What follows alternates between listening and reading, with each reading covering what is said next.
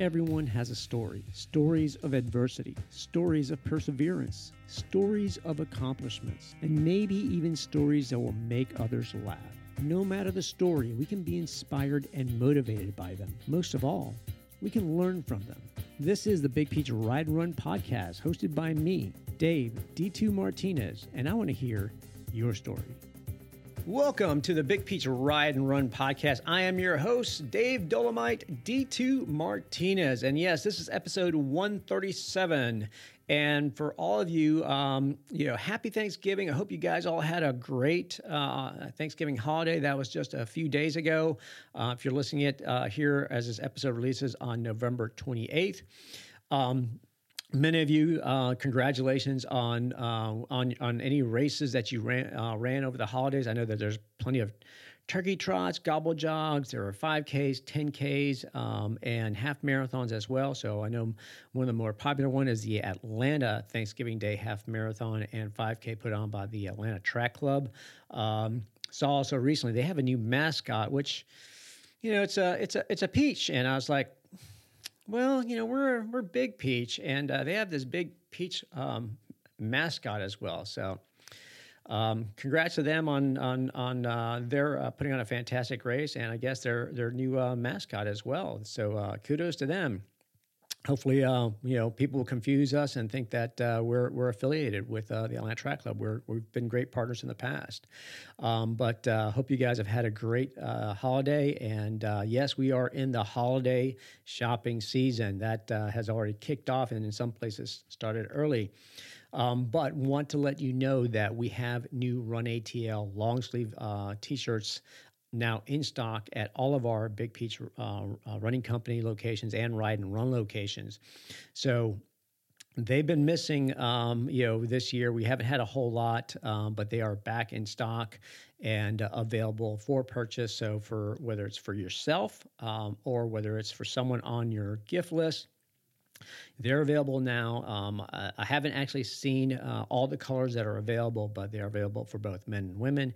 And as I mentioned in the previous episode, we have some great apparel items as well from our um, basically our BPRC, our Big Peach Running Company location uh, collection with our uh, peachy icon on it. So it has this uh, very subdued type of look, but it's still a very sort of kind of casual, but still performance wear where we have these lightweight, you know, running jackets. Um, they're great for, you know, blocking the wind and, um, you know, um, you know, uh, uh, water resistant and some downproof vest. Um, uh, downproof is that the right word? Uh, downfilled. That's the word. Downfilled vest. And uh, so they look really great. They're available. And so, yeah, for anyone that's looking for technical performance wear or just something casually to wear, they are available now. Um, and like I said, they look great whether you're out on a run or hanging out at a coffee shop or just Netflix and chilling, uh, you know, on the couch um, on a recovery day. So, uh, you know, those are available. Um, I also want to remind everyone that the Atlanta Winter Bike League that kicked off uh, about a week or so ago that is a, a ride for specifically for you know for cyclists that are looking to improve their uh, endurance and cycling abilities and skills um, um, oh, this winter. And it's uh, you know it's a no drop ride. And when I mean no drop I mean no drop no one gets left behind. There are various different pace groups um, for everyone. Um, you know Coach Robert has said at the beginning of every ride if you are a hammerhead if you want to go out hard and just drop everyone uh, you know in your dust this is not the ride for you and you will be asked to find another ride elsewhere.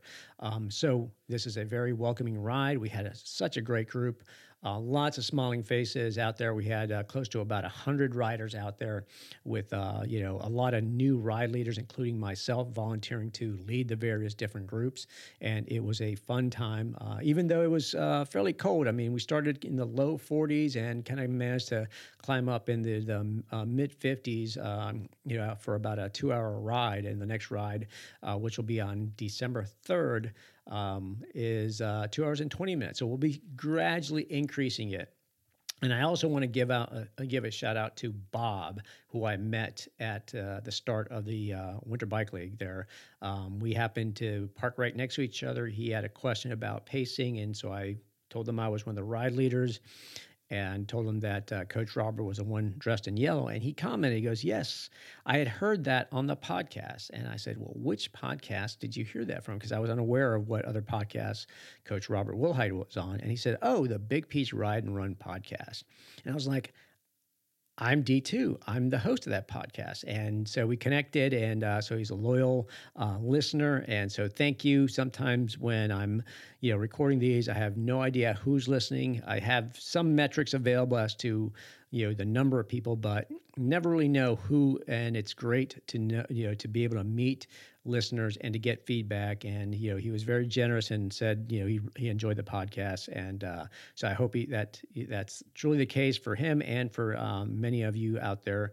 And uh, yeah, please come out and, and stop by and say hello. And uh, yeah, hopefully I'll I'll meet more of you out at uh, different events, um, whether it's a, a, run or a ride. I look forward to uh, meeting all of you. And uh, if you have suggestions for for you know guests to be on the podcast, or if you yourself would like to be on the podcast and have an interesting story uh, to share, by all means, uh, reach out to me and uh, let me know either in person or uh, at podcast at bigpeachrunningco.com.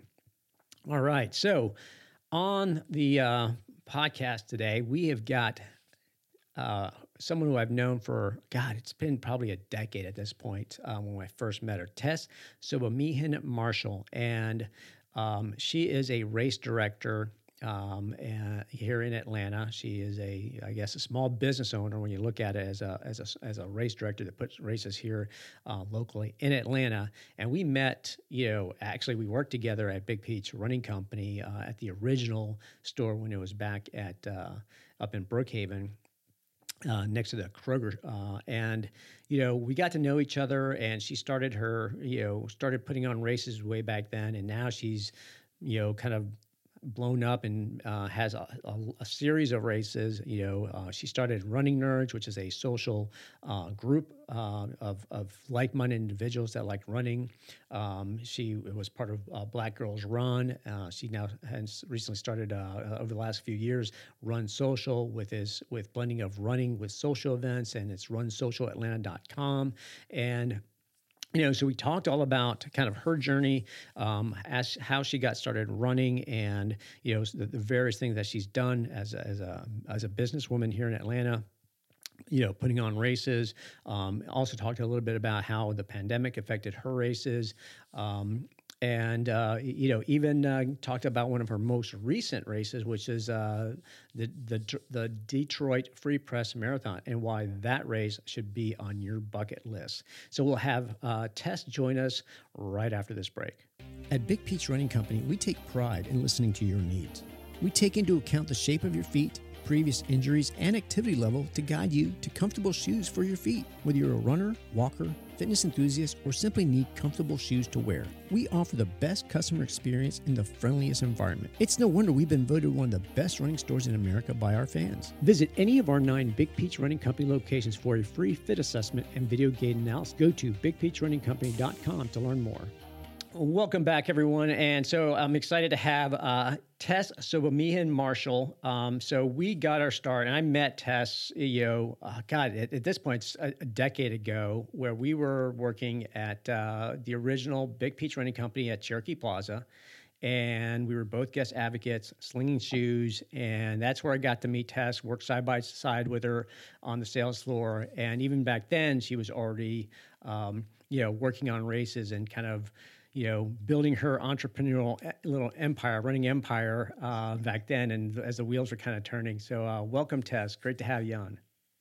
I like that. I haven't used that term before. Empire. I have to use that more often. Sounds well, I, I, I, think it's I think it's valid. I mean, I think it's uh, you know you started, you've done a couple uh, different things, and we'll get all into into all that. Um, but you know, it's been a while since you and I have have really talked. We've kind of seen each other at uh, probably a lot of your events. Um, and uh, but you know since then you've you know since you got married uh, i see in uh, to malik marshall uh, in 2017 and you had a daughter uh, just last year uh, isla rose that's right life is, is definitely very different from those days at Cherokee Plaza.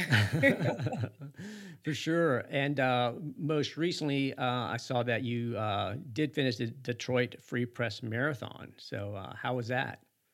Oh, it was great. Um, you know, I was able to um, uh, well, let me just say it was a two times deferred marathon, and I ended up doing finishing the half marathon. I, you know, I uh, last year I was about four months postpartum, so I deferred again um, from the pandemic deferral, and um, you know, started off the summer really optimistic that I could get the training in, but I'm just Dave, you know, I'm just not ready for half from marathon training yet, and you know, it took me about ten weeks in to really just kind of like, be like, you know what, it's just not happening this year. Um, you know, I wasn't motivated to get up early in the morning and try to beat the heat.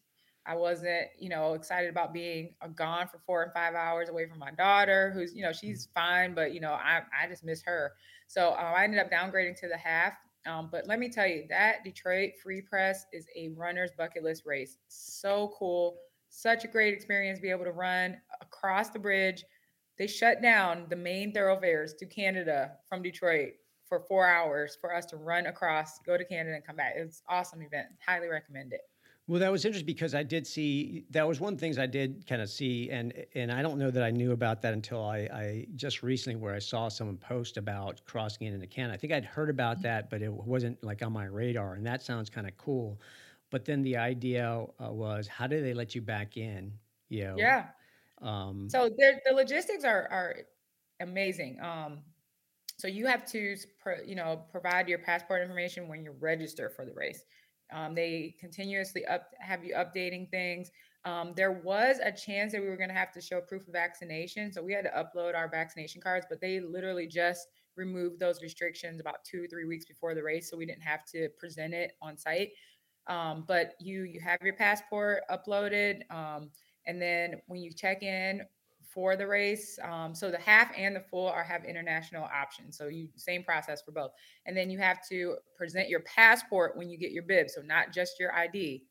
Um, they check it there, and then they when you're running over into Canada and coming back, they've got that border control. Those officers are lined all the way across. They're ice grilling you the whole time. So if your bib is not present, and you know, if anything looks suspicious, they have the right to pull you over. They don't pull everyone over, but I did um, witness at least one person that they stopped them and said, "Hey, we need to, you know, see your bib." Um, but they have the right to to ask for your passport at any point. And that's completely understood and communicated. So, like, it, it's no joke. You're not going to be just, you know, abandoning the Detroit Free Press. That, that's that's interesting. I was wondering about the logistics of that because I had heard that you know, maybe they would do random checks and stuff like that, and your bid bib mm-hmm. had to be uh, shown. Um, but yeah, I didn't think about that. They would have that many people on there, sort of kind of checking you out and uh, and and really kind of monitoring that. That's uh, I would say as you know you as a race director would probably appreciate the logistics and and you know the type of energy and and resources and coordination um, because I know you have had to do that with uh, you know just local municipalities, but imagine doing that with uh, uh, you know different nation. You know. Oh my gosh! I mean, I've had to put on. I have two races that cross over counties. Oh no, sorry, cities. And that's enough, you know, having mm. to fill out a permit. Can you imagine, like you said, put it trying to fill out all the paperwork, all the logistics for two different countries, mind you. So hats off to the Detroit Free Press staff. Um, I, they probably are undercharging for that race, if you really ask me. Um, but yeah, it, like I said, it was great experience. I give it five stars. You know, it's a, a great production, um, great experience, and we had beautiful weather too, so that that definitely helped. Well, that's my, awesome. Uh, yeah. that's awesome. So I was, uh, you know, I was uh, under the assumption as well that if you're going to cross in a in a Canada um, that that would be maybe only for the full marathon. But I guess it happens early enough in the race. So at, wall, yes. at what mile marker are you typically crossing into Canada? So we're all together for the first 11 miles of the race. So I think Canada is like miles four through six or seven, something like that. And um, another cool thing that you probably heard, you go over a bridge to get there and you go through an underwater tunnel to get back. So that's also pretty cool. Oh. And again, those are the two only thoroughfares to it's Windsor that we're going into um, in Canada. And so they literally shut down the access to Canada for people coming from the US for that time for us to run. So, I mean, that's just amazing to me. Yeah, I would have thought there was an out and back on the same path or same bridge, but the yeah, uh, the tunnel thing is the tunnel thing is kind of cool, really, when you think about it. Because yeah. a lot of races, one, you know, there's there's races that definitely have you cross over a bridge, but I don't know mm-hmm. that there's many that have you go into a tunnel. Was it is a tunnel well lit, uh, or do you have to bring? Yeah, it's very well lit. Um, I've heard tales of it being really stuffy in years past, like if it rains or if it's a little warmer. But it wasn't too uncomfortable. I didn't find it to be uncomfortable it's only about a mile. So by the time you really start feeling uncomfortable, it's over. So that was my experience. Very yeah. cool. So the uh, yeah, um, it's an interesting point that you made as far as sort of kind of deferring uh, uh, and dropping down to the uh, the half marathon um, because I remember my first the I signed up, you know, very uh, I guess ignorant of what it took to train for a, for a marathon, and so I think that I signed up for a marathon long before I ever even did a you know even considered doing a half marathon just because my friends were doing. it. I was like, okay, yeah, I'll do it, and I ended up at the last minute, you know, well not last minute, but a couple months beforehand, saying, okay, I haven't done the training. Was, it was a Disney marathon. It was you know training in Florida when when I was living there miserable. Like you said, it's hot. You know, you, it, it's just one of those things that I wasn't motivated. I didn't have a training plan. I wasn't really committed or focused to it. So I had to drop down. And it took me probably another 10, 12 years before I actually did my first marathon um, yeah. in preparation for it. Definitely. And I mean, I was just the opposite. I've done nine marathons. So I knew going in what it was going to take. And I just have too much respect for the distance to go into it undertrained. I was undertrained for the half as well, but I mean, I can make it through a half marathon. I call it my undertrained picture taking half marathons. I've had three or four of them since uh, having my daughter. Well, even like during during the pandemic, as well as um, you know, I've done I think three half marathons now since I've had my daughter, and you know, you just give yourself grace, but um, you don't mess around with a marathon. So you know, all the listeners out there, if you you know, it, it's it's a humbling thing to sign up for something and then have to backtrack on what you wanted to do. And, and trust me, I know it was tough, a tough decision. But when I got to that 11 mile mark when we split, I knew I made the right decision because I was two miles away from the finish line and that was going to be enough for me. yeah, the um, I, I've done I've done four marathons and half marathon by far is my favorite distance only because it requires it's enough of a distance to where you have to kind of put some effort and commitment and train for it and mm-hmm. still feel like you accomplished something. And at the same time, I think if you're running on a regular basis and it's part of your regular routine, it's not that hard to jump right. up to a to a half marathon. If you're running, let's say consistently, say six miles, you know, three or four times a week, you can probably within four to six weeks jump up to a half marathon distance. You know, I would say. Totally agree. Yeah. Um, totally agree. Yeah, and uh, but I've run the I, I, my first marathon was the Atlanta Marathon when it was back at Atlantic Station. Um, mm-hmm. And I did both those years. I think it was 2011 and 2012. And that I think was, I remember that, Dave because that's when we used to do the um the relay. We would get teams together and do the marathon relay. Yep. And I think I remember you doing like you being one of the very few people that I knew that was doing the whole marathon. yes, there were yeah. very few few of us, and I I had trained, but uh, you know it was one of the things that uh, definitely had got a lot of respect, you know, for that distance. Um, because what what I went in going in my mind thinking that I would be able to achieve totally unraveled you know at, you know at mile 16 um, mm-hmm. I started having IT band issues, which I sort of kind of was having that weeks in the weeks leading up uh, to the marathon, um, but it really flared up at mile 16. And then all the time that I had anticipated of finishing just kind of went out the window. And by the end of it, I didn't care what my time was. I just wanted to get off the course. Just wanted to be done. Right. Yeah. And that's with training. So again, I tell you, if you're listening to this, don't mess around with the marathon under train because you can train perfectly and still have a, a unique experience. So, yeah, and Atlanta's yeah. got those hills. You know, there's no way around it. There's there's no way you can do a marathon here in Atlanta and avoid the hills. Yeah. Um, and then my third and fourth marathon were down in Jekyll Island, uh, just a, you know I think four years ago or something like that was mm-hmm. when I ended up doing it.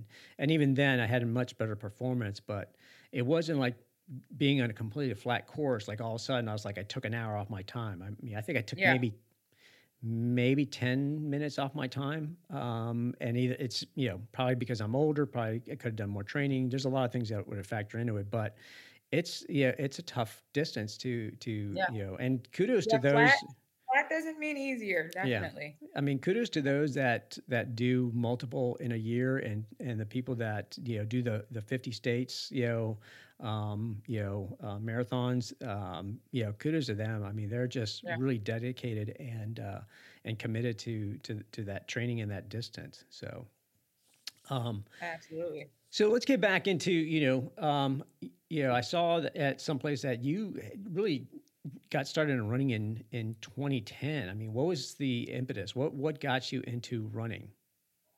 Well, um, it was kind of a two part story. I started my first ever 5K was when I moved to Atlanta. Um, I went through um, being fired from a job, had to move, um, had to start my pretty much start my whole like career over again and I moved to Atlanta in 2010. And um, I was like, you know what? Every year, I was a women's basketball coach. So every year I would go to the women's basketball conference. They would do this 4K for um, Kay Yow, who passed away from um, breast cancer. Um, so do this 4K. And every year I'd be like, I'm to get up in the morning and do the 4K for, it's called 4K for K. And um, I would never get up and do it. So I was like, you know what? I'm to move to Atlanta, and I'm to do something that I've always wanted to do. So I signed up for the Susan Komen um, Race for the Cure, which was literally the weekend that I moved to Atlanta. Um, it used to be in May. I don't know if they still do it in May. Um, so I kind of trained for you know what, whatever you do to train for uh, your your first 5K. I kind of like built up my distance.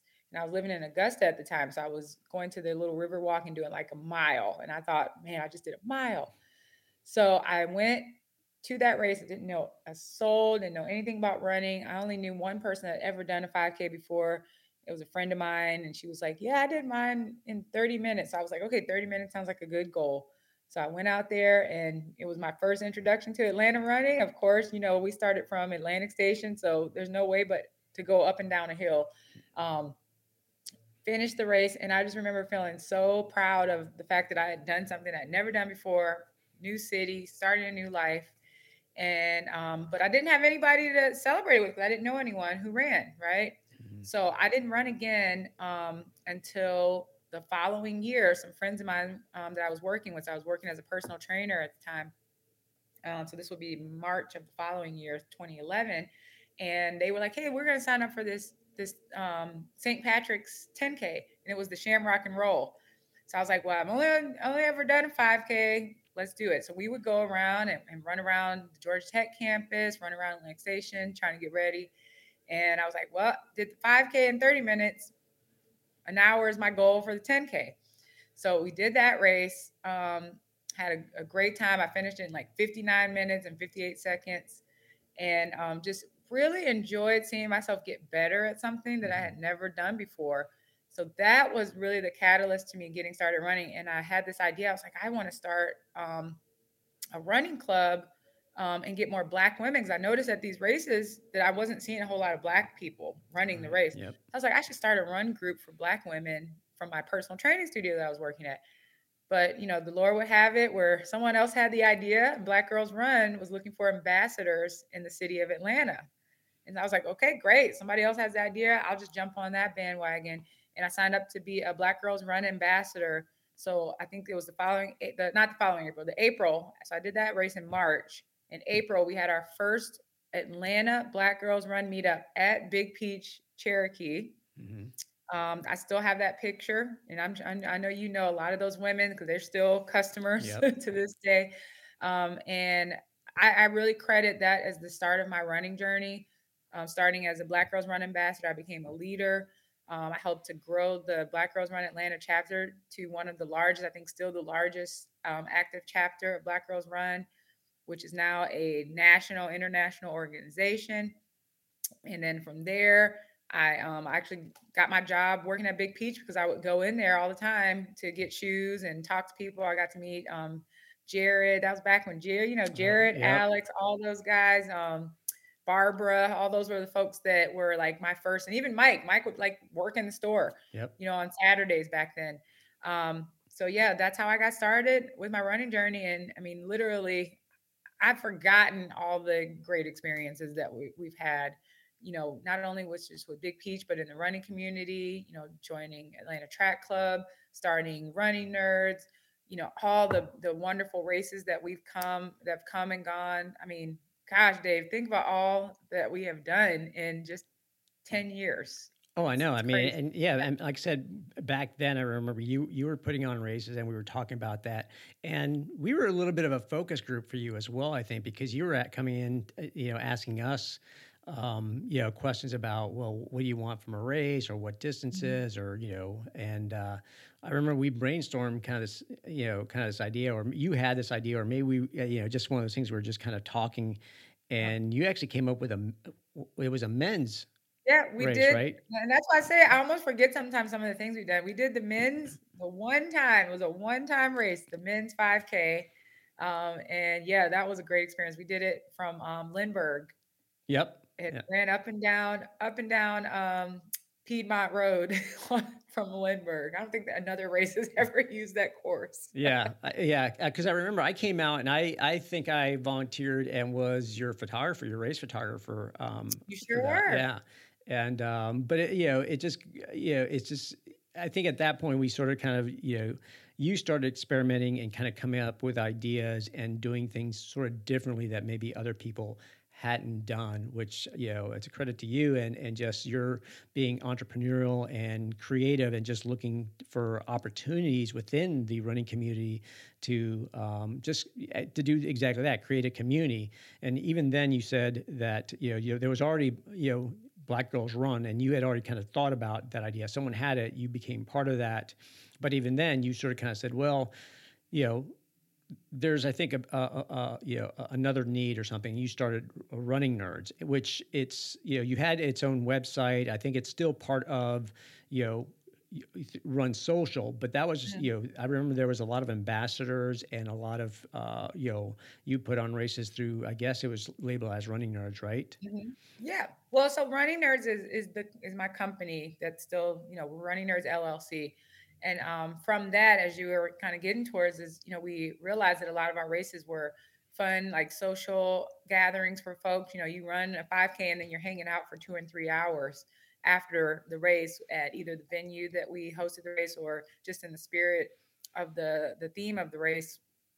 And um that's where run social came about. Like we were like these are basically running social events. So run social became the brand for the running events. Um but I think you're thinking about too, like the we used to have a racing team. We had the Running Nerds racing team. We did yep. training groups. We've hosted several clinics right there at Big Peach. Um, so like running nerds clinics, we've done um, some uh, group runs um, that we've um, hosted and just created routes and things like that. So yeah, under the running nerds umbrella, um, it, it basically became you know a way for me to express my love and interest and my growth in the running community.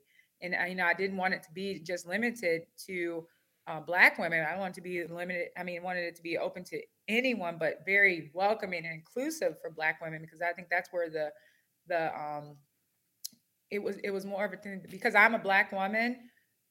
Black women felt comfortable being involved in the things that I was doing, if that makes sense. Right, exactly. Um, it, it, was it was an entry, it was an entry point, you know, um, for us. So um, I think a lot of times you'll see some um, other cities, um, the Black Girls Run um, chapters are a little bit more um, how do I say they they have a little bit more of a need for established um, group runs and things like that. But in Atlanta, Black Girls Run was a way to introduce Black women to the running community, and then we got real comfortable, and now we're working at running stores, members of Atlanta Track Club, traveling to races all over. And then now we have all these different running groups and crews and opportunities to meet up.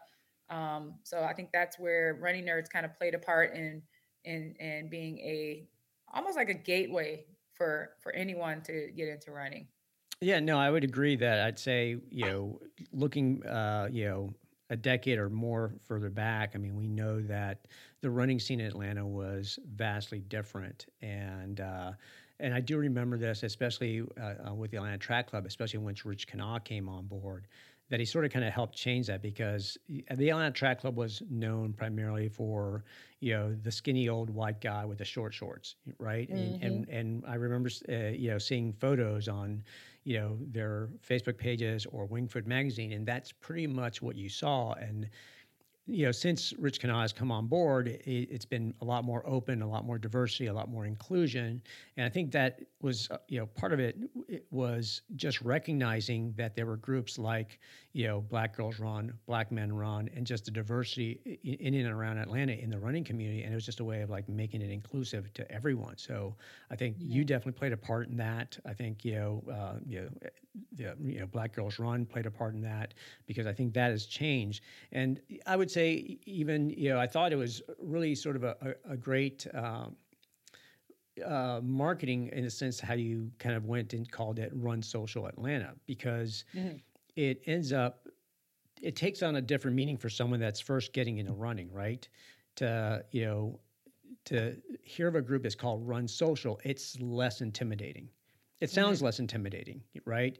And if say, okay, and we did the exact same thing. We didn't. We stopped calling our group runs group runs. We just call them social runs, because for the same reason, we felt that if someone wanted to come and run and was looking for a group, they would probably feel a little bit more welcome or less intimidated by saying, "Oh, it's a social run," as opposed to mm-hmm. a group run, because typically you know, group runs would probably have the stigma of, oh, okay, well, if I'm slow, I'm going to get dropped. You know, yeah. and I've seen it even in the biking community where you have a group ride and even no drop rides, people get dropped. So, yeah. and that then and then people don't want to come back, and then they maybe leave the sport altogether because they didn't feel welcome, they didn't make a connection. So, kudos to you for the way you kind of use that as a marketing term, uh, you know, and rebrand and kind of try to help build that community. So one of the yeah, things that I, I always say, like for our races, we have about ten people that care about placing and all that stuff, and everybody else is just there for the the beer or the whatever that's being given away. well, and that's and that's one of those things where I think as well because I if I remember correctly, and I mean, I, I well, I, I might I might be wrong because I don't have the actual facts, but I would say that your races have always seemed to evolve around a brewery. There's a lot oh, more have, these days. We have several, but yeah, we have other. Um, so the run social events we had at the peak, um, two races with Monday Night Brewing, one with Urban Tree. We did one with Top Golf. Um, we had our one mile race series that just were just fun races at parks or things like that. And then the ATL relay, which is basically in the heart of Castle, it's like a block party. So not necessarily a brewery, but just a venue, like a post race venue that was encouraging to stay stick around. And then of course the big old group run, we would do those at different locations that were, you know, we did Fernbank Museum one year, Ponce City Market. Um, we always try to have some kind of beer at the finish, whether it be at the brewery or not. But yeah, so I think the Monday night races are so popular, people assume that they're all all there. yeah, that's true. Um, but I would say that I, if I remember, you know, in my recollection, I don't know that there were many races that either started or finished at a brewery or were beer or brewery themed or beer at the finish line. There's a lot more of those now um, yeah. th- than they were, uh, say, a, a, decade ago. The um, yeah the the West Side 10, I, and no one's ever refuted this claim, was the first running event in Atlanta that finished at a brewery. Okay, that's yes. sort of kind of what I thought, and and like I said, I, I didn't do I didn't really research it that heavily, but based on my recollection, I think it's the only one I knew at the time, maybe the first one that actually mm-hmm. did that. There's a lot more now these days um, from a lot of different races and uh, and, and, race directors that, that put on races that do that, but I do say you were one of the first ones to say, hey, you know, running and beer. Who doesn't like that? You know, and it's like, well, yes, right. you know. Um, but yeah, you mentioned the big old group run because that's probably I think my most vivid recollection from back then. Um, and it it's you know I mean how many people we did you have out there? I mean 300, 400? Yeah, we would. So that uh, event was strictly targeted towards run groups, crews, organizations, and we would invite you know everyone to just have some representation there. Um, we'd average anywhere from like three to five hundred. Um, we did two years of that at Monday night one year at Urban Tree. Uh, I think we did two years at Ponce City Market. Fernbank was the last one, and then we were on track to to host it at the High Museum in 2020, but 2020. yeah, yeah. Well, I, I was um, I was going to ask that because it's it's been a while since I recall it, and like I said, maybe there was one and I missed it, but um, 2020 i mean let's let's get into it. I mean it's you know the pandemic right? I mean that that was on my list of topics to talk about here. I mean yeah. what did that do? As someone who puts on races who makes their livelihood um, from putting on events 2020 was probably devastating uh, for you yeah. as far as you know, you know I, dave i really can't claim it to be devastating. Um, we were very fortunate that none of our events were scheduled. Um, we had one that was scheduled for March 30th, and you know we made the decision to you know okay, it was the Top Golf 5K. Um, so we we weren't too deep into it. You know, I had I literally had just was on the cusp of ordering like the t-shirts and the all the things, um, and I was able to cancel the order without any penalty. So I, we were really fortunate that you know I'm a, a pretty self-sufficient um, race organizer. I don't have a lot of overhead. I don't have like a warehouse. I don't pay rent. Mm-hmm. Um, my warehouse is here in my my basement. um, you know, I'm, I'm a pretty good projector of of things. I don't have like a whole lot of inventory, so we didn't lose out a lot on that. And then, um, you know, we really just had an extremely flexible deferral or refund um, plan for all the folks that had signed up because we did do this crazy um, event, which I thought was brilliant at the time in January. We did this like sign up for all of our races for the year event. Mm-hmm. Um, and we had about 300 people that were signed up for various events throughout the year. And we had about 15 events on our calendar. So um, we offered opportunity for people to either defer, um, participate in some virtual stuff that we're going to do, or get a full refund and only about 10% of people wanted a full refund. Most of those folks either just deferred or switched their our events over. So, you know, aside from just a lot of computer work and, and things like that, I wouldn't call it for us devastating. Um, it was just more so just coming up with those pivots and, um, you know, learning how to use Zoom and mm-hmm. coming up with virtual ideas, a lot of shipping. yeah. Um, and then I was really proud of our, our calendar of events. We actually did some cool group run events with some local breweries around the city during that full year where we weren't able to get a permit to do a race. We did some events with um, Halfway Crooks, with Steady Hand Brewing, um, Monday night, of course. Um, we did some events with, with Urban Tree, and they were all just kind of like low key, um, small events. And then right in the midst of it, I also was pregnant. So, you know, I, I um, definitely will not claim to to have had a the struggle that a lot of um, race organizers had. Um, if anything, it just really just sharpened our um, social media and and um, our tools to be able to communicate and reach out to people. Well, that's that's good to hear. So, as far as you know, now that things are, you know, I guess people are saying it's it's back to normal. I mean, we're seeing more people go into the office to work. Traffic's back in Atlanta. Um, obviously, we're still, I guess, in a pandemic. I mean, there's, you know, it's, you know, COVID is still a, a topic of discussion. You know, people mm-hmm. can still mm-hmm. get COVID. But what have you seen as far as uh, race participation? Are, are, are, people coming back? Are they feeling comfortable? Or you know, or is there still a little bit of uh, hesitation uh, with people wanting to, you know, gather in large groups at a race? Yeah, I think definitely the beginning of 2022 um, a lot of race organizers, including us, we're, we're seeing, you know, that 80%, like 20% reduction that we had seen, you know, comparing everything like to 2019. Um, the later part of the summer, you know, what I think has really happened is we have a lot of races, um, you know, definitely coming back. People are getting a little bit more gun shy about registering early. So definitely seeing that. Um, and then you're also getting folks, you know how you would get the last minute folks. The last minute folks are more so like, uh, you know what? I don't really have to do this race. So I'm good. I'm not even going to register last minute.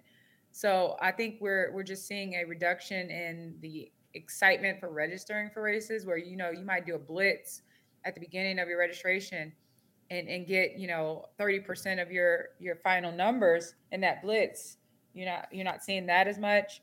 Um, the big races you know i think are are well on their way back. I mean we're still seeing um, you know uh, marathon lotteries filling up and people you know buying for positions. But unfortunately like the local races and the um the kind of yearly traveling races i think they're still slowly climbing back but it's getting definitely getting better um, you know, I'd be interested to see um, how this winter goes. And then, you know, a lot of people are predicting that 2023 is going to be really the real comeback year. People were saying it was 2022, but I think it's still, you know, we're still kind of really getting people back. And I think we lost a lot of avid runners during the pandemic too. People that are willing to pay for races. I'll say that much. Yeah, I mean, I think you know, you know, in our business, we've definitely saw, you know, it was interesting because you would think that, you know, with the pandemic, you know, everyone would, you know, take a hit financially as far as businesses, and some some did, and and we were lucky in in the you know running you know industry, and even the cycling industry benefited from it as well. Is that because people were working from home, um, because they didn't have to commute, they were able to um, take the time that they normally would have done, you know, had spent in a car and use that to go out for a walk, go out for a run, you know, get on a bike trainer, Peloton, whatever, you know, activity it was, and really to kind of take care of themselves um, for health and mental reasons, you know. Um, and I think that was that helped us out because we saw a greater amount of people coming in and getting running shoes or walking shoes, and you know, getting out to trails or state parks and we've seen that increase and it was you know phenomenal you know all the way i, th- I think up to um, you know this summer and we're starting to see that decrease you know a, a bit now where we're starting to say okay well maybe now the numbers are going to go back to like 2019 pre-pandemic numbers mm-hmm. as far as people that are participating in the lifestyle and you know it's it's one of those things where you know for us and I think in general you know speaking you know, we hope that more people um, or people will continue to take care of themselves to continue to run to walk to bike or whatever to maintain a, a, a healthy lifestyle but with work and and commuting I think that sort of kind of gets in the way um, yeah so we'll see how kind of things kind of work out, uh, you know, as far as uh, uh, on the retail side of things. But there's still a lot of people that are that are running. I think it's just the emphasis on racing maybe is less yeah. for some people. Where, um, and I would say I'd fall kind of a little bit into that, you know, group because and I, I, think it has a little bit something to do with my age as well. Is is that you know a decade ago when I started running, I was like, oh, let me see myself improve. Let me go out and see what I can do. What's my you know can I PR on this course? And now I'm like, I just want to run just for fun. I just, just want to yeah, yeah, just to run, just to bike, just to be healthy. I, I don't necessarily need another medal. You know, it's like at a mm. certain point, you know, the medal was nice. It was a nice reward, right? To you know, prove that you accomplished something. And then at a certain point, you're like do I want another medal? Do I want another T-shirt? Like, yeah, you know, and and that's yeah. that's kind of at the camp where I'm at, you know. Yeah, I think you know to your point, like age, but also just life goals changing. So, I mean, and we can probably have a whole nother podcast discussion about this, but you're thinking about new runners coming in. I think this is where race directors and maybe even in the the retail industry, we need to start really thinking ahead. How are we going to get new people into running? Because those of us who are getting older, you know, we don't need to race every weekend feel fulfilled. Like you said, you know, we can go out and do a 10 mile run just around our community. You know, we have all these beautiful parks and trails that are emerging around the city. So you don't necessarily need the, the race environment. But when we were younger, we loved that and thrived on that. So how are we nurturing these new runners to get into running and get into the the the lifestyle? So, you know, I think maybe we should have some kind of like um, summit or something to brainstorm ideas. So There you go. I'll, I'll give that one to you. well, maybe we'll do a podcast and, runners, yeah. Well, no, I yeah. I agree with you because I do think I mean, and we've we've we've seen that you know the thing millennials uh, value more than anything else is an experience versus mm-hmm. you know physical objects. You know, so for uh, you know for them it might not be a, a, medal or a shirt. Where at one point that's you know we if it was a good looking medal, and at one point remember you know it was like who had the largest medal you know, we saw medals that were like, you know, the size of a plate, you know, and yeah. people coveted those.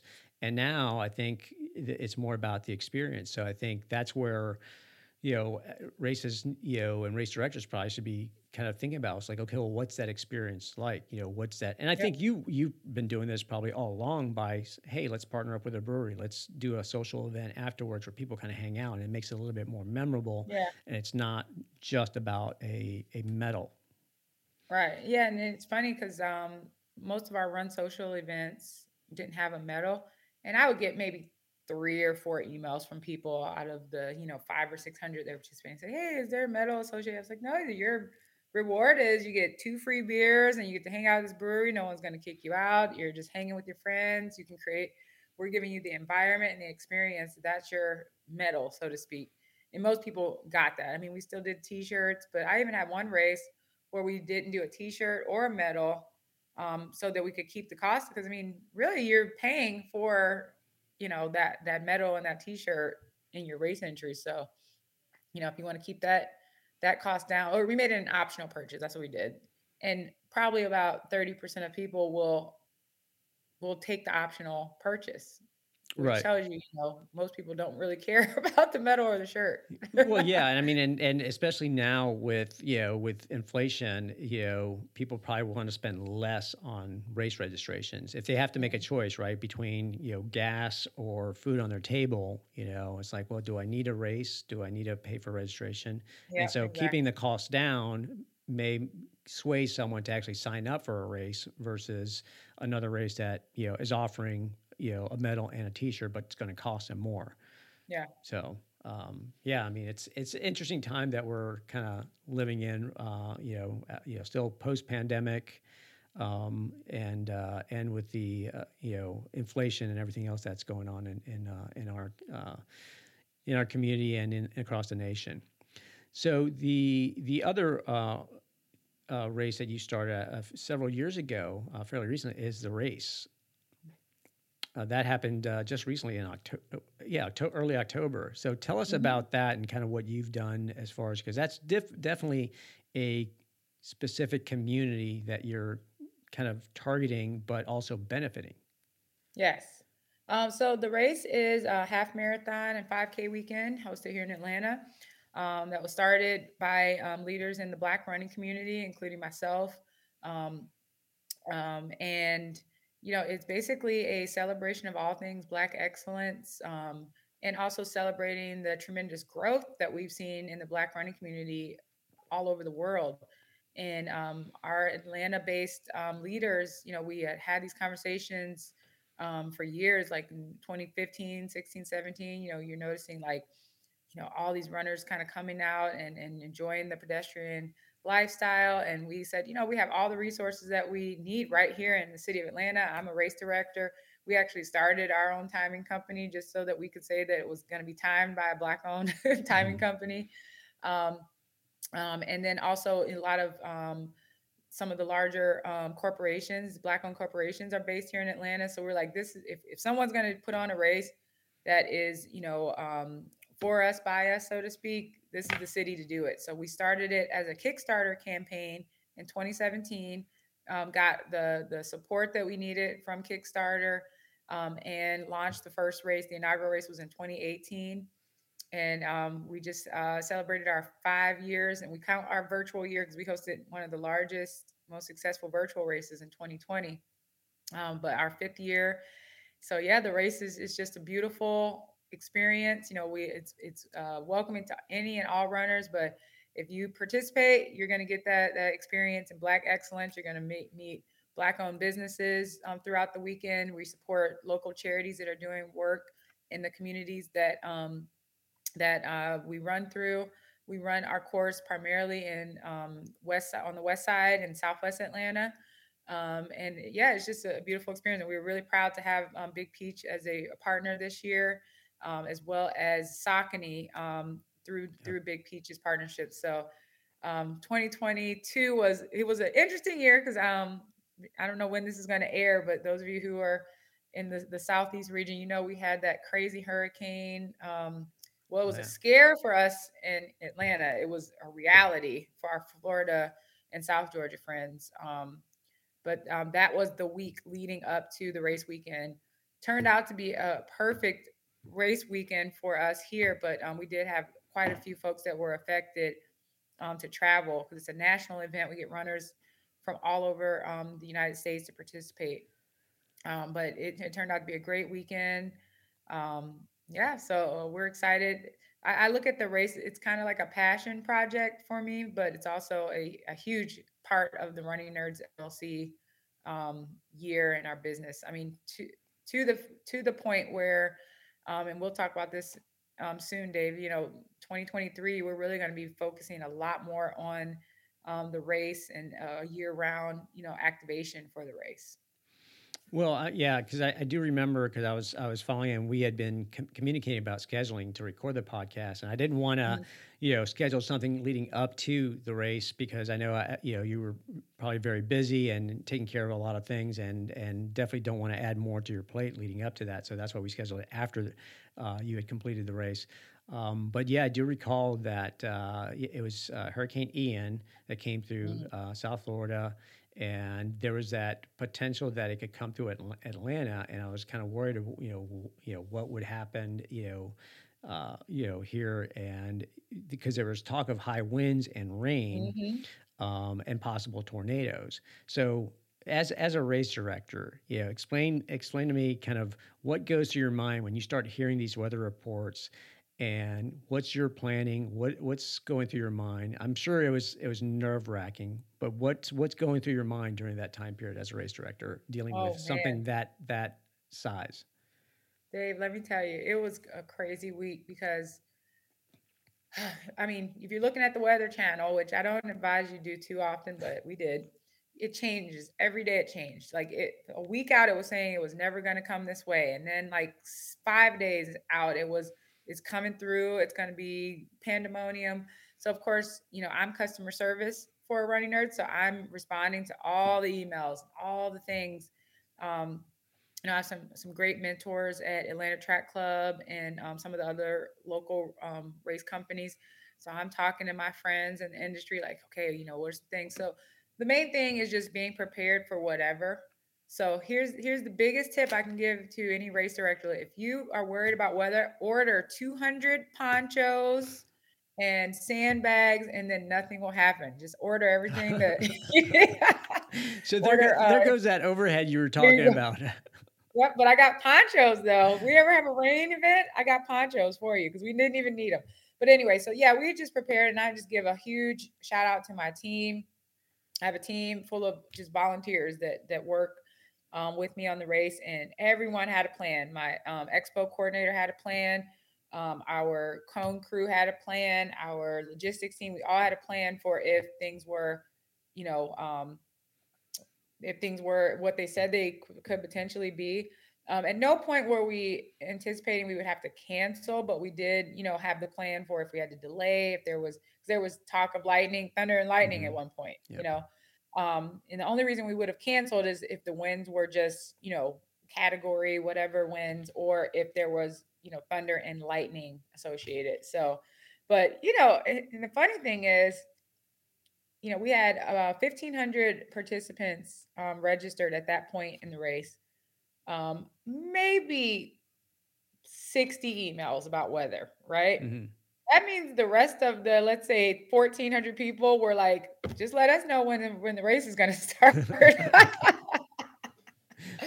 Um so yeah you really you know you just have to keep your communication up. You know people want to know what's going on. Um you know uh, we did give the option for folks that were affected by the hurricane especially traveling to atlanta the to switch to virtual. So a lot of people took us up on that opportunity Um, but you you know you just have to keep a cool head and and and have a plan for everything. But it was I, I say um, it, it, sharpened my crisis management skills that week, and then everything just turned out to be absolutely beautiful. So.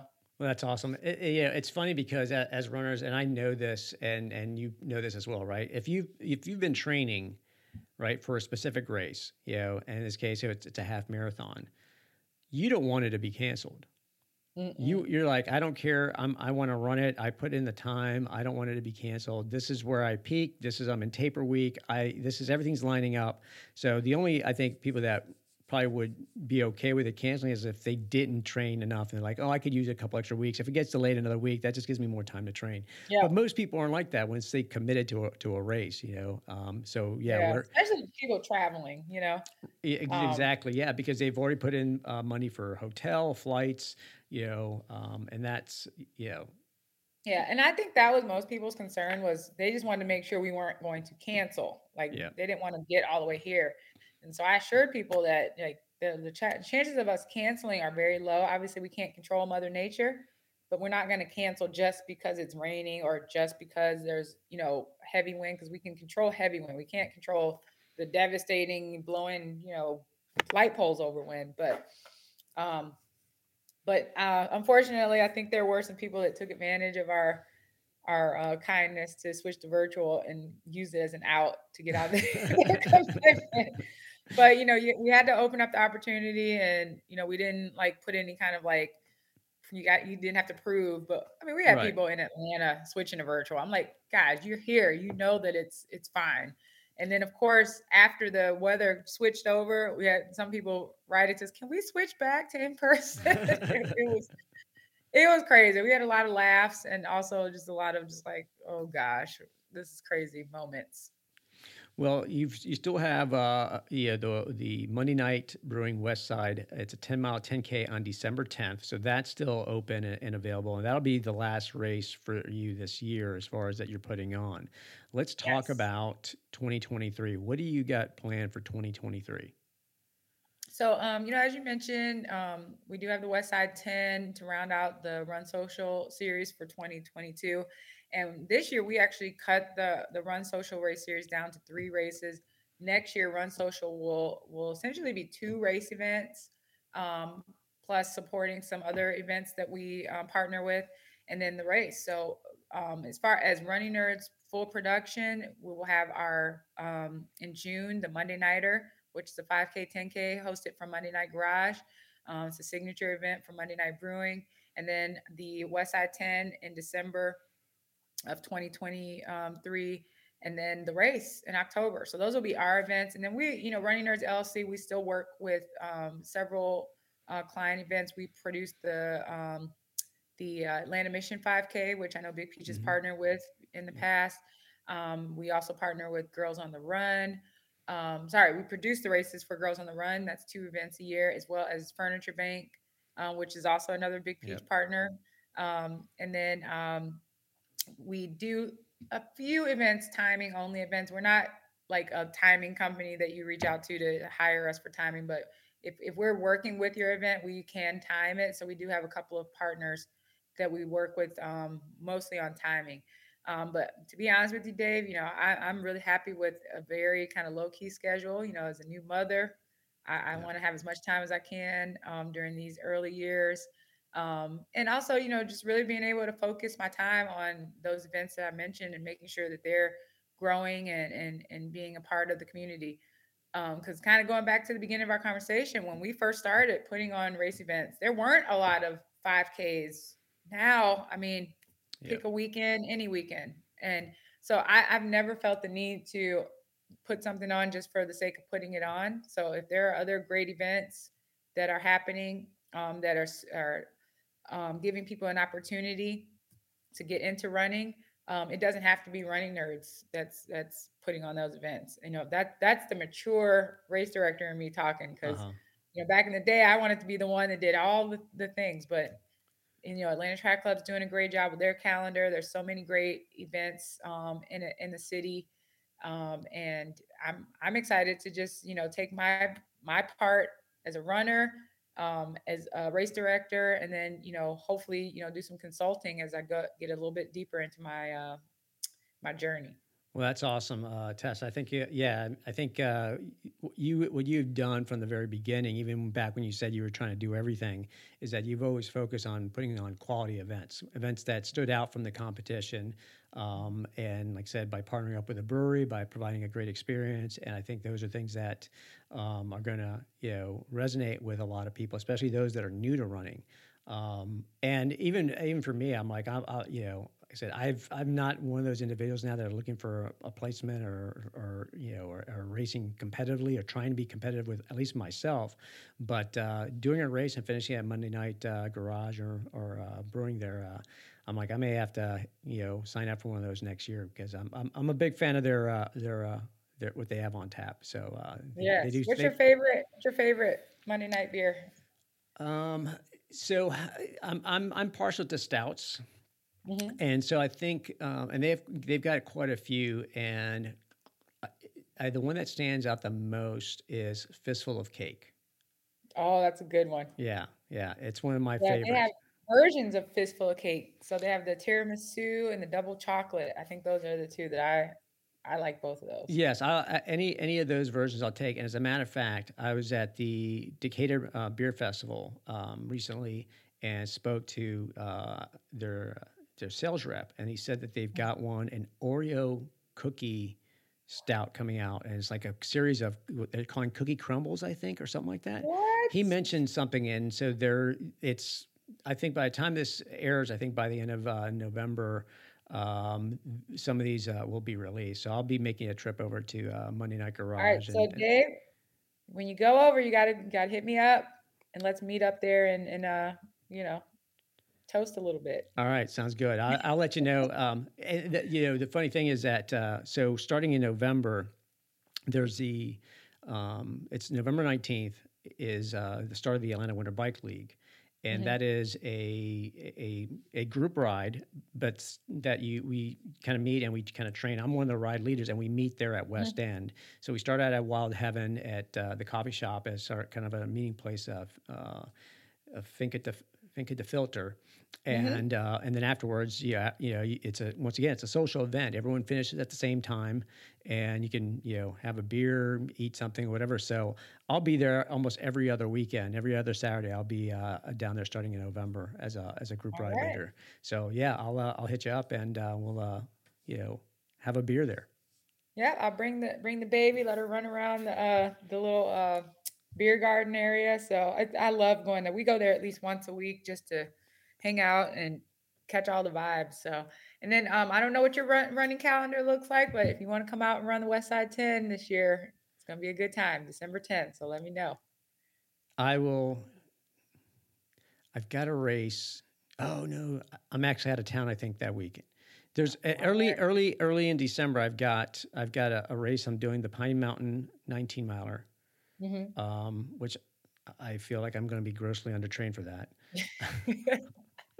um, and and uh, and then I'm out of town. Uh, uh, uh, going to Savannah with some friends, so it's oh, it's it's the first two weekends in, in December I'm out. Otherwise, I, w- I would say yes for sure. But I will keep the um, the other ones for next year um, uh, on on, on my calendar, and I'll look out for those dates when you publish them. So, all right. Well, you know, it's been a, a great journey um, with Big Peach's support all throughout my career as a runner and as a race director, and looking forward to um, continuing that relationship into 2023 and even you know strengthening it a little bit more. Because i think you know one thing i've always loved about big peach is its emphasis on the local communities that each store is located in and you know it's it's a beautiful relationship Absolutely. I mean, you you started with us at Big Peach, and you'll continue to be a, a friend and part of the family. Uh, you know, and I, I, just think it's great that we're still kind of working together, even a decade later, still sort of connected through the running community. It just shows how um, those relationships and just how how big and wide uh, the community is. So thank you, Tes, for uh, joining. I, you know, I'd be remiss if I didn't shout out, um, of course, my assistant race director and business partner, Shanta, who is also the general manager at uh, the manager at the Decatur store. So that, that's right. You know, a lot of that partnership is is continuing because of her you know, she's always coming up with ideas like, how can Big Peach get involved in what we're doing? So just know that she's always advocating for those partnerships to be strengthened. Yeah. Well, kudos and thanks to, to Shanta. As a matter of fact, I, I, I reached out. I was in Decatur and I was actually, uh, I think, working in the store where I brought up the conversation of the podcast and having you on as a guest. So she kind of got us reconnected and uh, gave me your email address so I could reach out to yeah. you. So, hey, Dave, you get kudos if you can get Shanta to come on the podcast and talk. So if you if you can get that in 2023, you you the, you got free beers for a year. Shanta is definitely uh, the shy one, I would say. Uh, she doesn't like the spotlight, and uh, uh so yeah, that would be a major, uh, major get if I could get Shanta uh, on the podcast. So I, I, won't say I won't try, but I, I just think it'll be you know very difficult. But you know, I'll take the challenge. All right. For, for free beer, like I'll, I, I I may work extra hard on that. well, thank you, Tes, uh, for joining us. And, uh, you know, check out her races, um, you know, runsocialatlanta.com. And like I said, m- the Monday Night Brewing Westside uh, 10, which is a 10 mile and 10K option, is December 10th. Um, if you want to finish out the year with a great race and have some beers uh, afterwards and enjoy a great uh, social experience, uh, experience and environment, definitely check out, you know, the Run Social calendar. So thanks, Tes, for joining us. Thank you for having me. Oh, Take you're care. very welcome. All right, we'll be back after this break.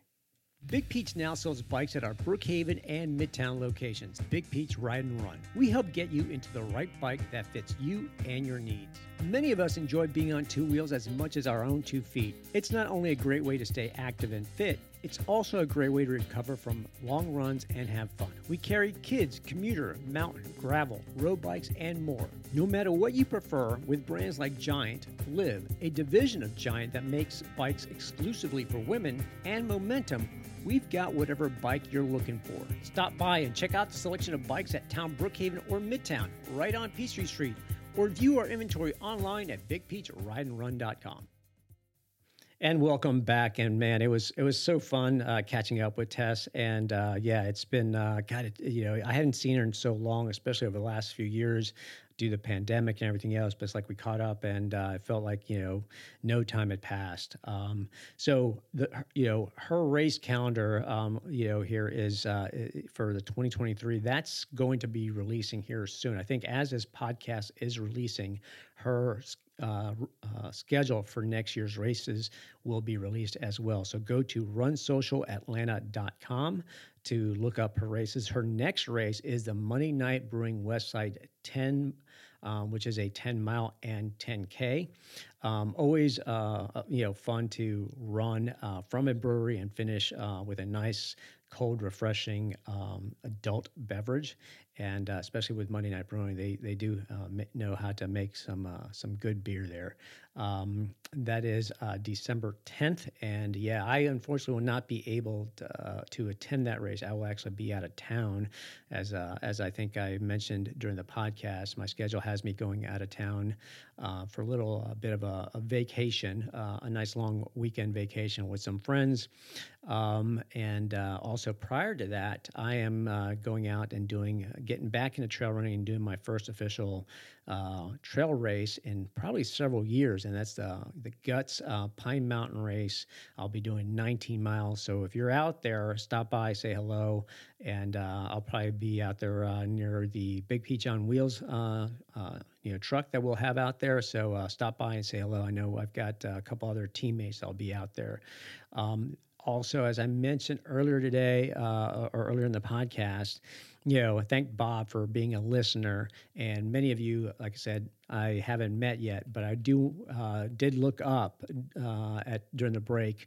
Um, to see where are you know, our listeners coming from, and man, I was like, you know, I've got, you know, uh, you know, people from Carrollton, Georgia, Atlanta, Georgia, Smyrna, Alpharetta, Snellville, Marietta, um, High Point, which I don't know if that's in Georgia or if that's High Point, North Carolina, Duluth, Lilburn, all the way up in Chicago, Suwanee, Georgia, Houston, Texas, Austin, Texas, Buford, Georgia, Cumming, Georgia, uh, Lawrenceville, Jasper, Philadelphia, um, and Rome. I'm, I'm going to assume that's Rome, Georgia, uh, and not Rome, Italy. Um, so thank you all um, for for listening. I really do appreciate all of you that uh, you know, like I said, sometimes you you, you put something together and you don't really know who's listening. You may see some numbers, but you never really know. Well, did they listen the first 30 seconds of it? Does that count as a listen? Do they listen to 30 minutes or do they listen to the whole entire thing? So, regardless of how long you listened. The fact that you took a chance and you listened to this podcast, um, thank you so much. And in this uh, time of uh, Thanksgiving,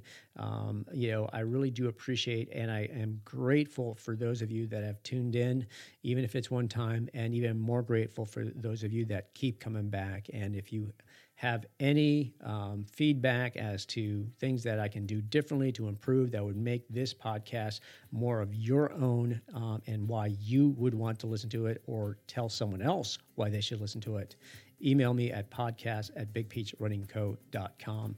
And with that, just, uh, you know, we are in the holiday season. So I know many of you are training. There's a lot of spring marathons that are coming up. So I know many of you are will be training, including those doing the Publix Georgia Marathon and Half Marathon. That training has uh, kicked up here, I'm sure, um, especially for the marathon folks. Um, and of course, there's Boston, some of these other um, you know marathons are coming up. So yeah, we're all in it. We're all training, and uh, so keep at it. So keep running, keep riding, and keep believing in yourself. And until next time, stay safe. Do you have a story or know someone with a story that can inspire, motivate, or even empower others? Email me at podcast at bigpeachrunningco.com. I want to share your story. Don't forget to connect with me on Facebook, Instagram, Twitter, and YouTube. If you've enjoyed this episode, please share it with others.